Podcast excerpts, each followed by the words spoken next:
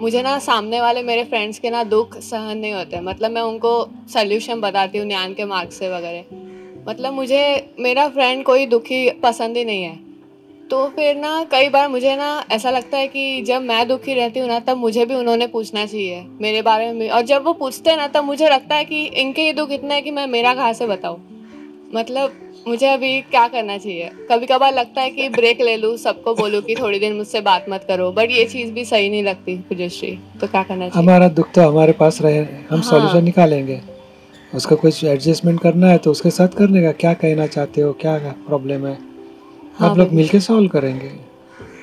सो ये हर बार मुझे ऐसा लगता है कि मैं ही क्यों उनकी प्रॉब्लम्स सॉल्व करती हूँ अच्छा है ना हमारे दूसरे के प्रॉब्लम सॉल्व करते करते हमारे प्रॉब्लम सॉल्व करने की शक्ति बढ़ी जाएगी। हाँ उनके प्रॉब्लम्स देख के मुझे लगता ही नहीं है कि मेरे प्रॉब्लम्स क्या है इसके हाँ सामने। तो फिर अच्छा है ना। हाँ। अभी ये डिप्रेशन आ गया है तो हमें तो उतना नहीं है खुशी मनाने हाँ। की। उसको तो पैरालिसिस हुआ हमें तो कुछ नहीं हुआ चलो मज़ा है।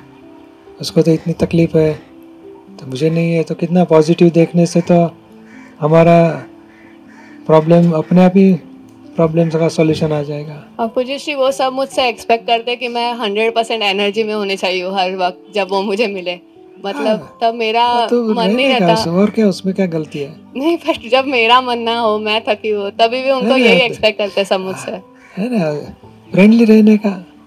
और और बातचीत सुनने में या एक्चुअली सॉल्यूशन के वजह से शांति नहीं मिलती उसकी बात सुनने में ही शांति उसको लगती है क्योंकि प्रॉब्लम कौन सुनेगा उसका तो ये सुन लेने का शांति से और प्रार्थना करने की जो शांति मिले उसके दुख कम हो जाए भगवान कृपा करो। प्रार्थना करेंगे तो भी उसको शांति लगेगी।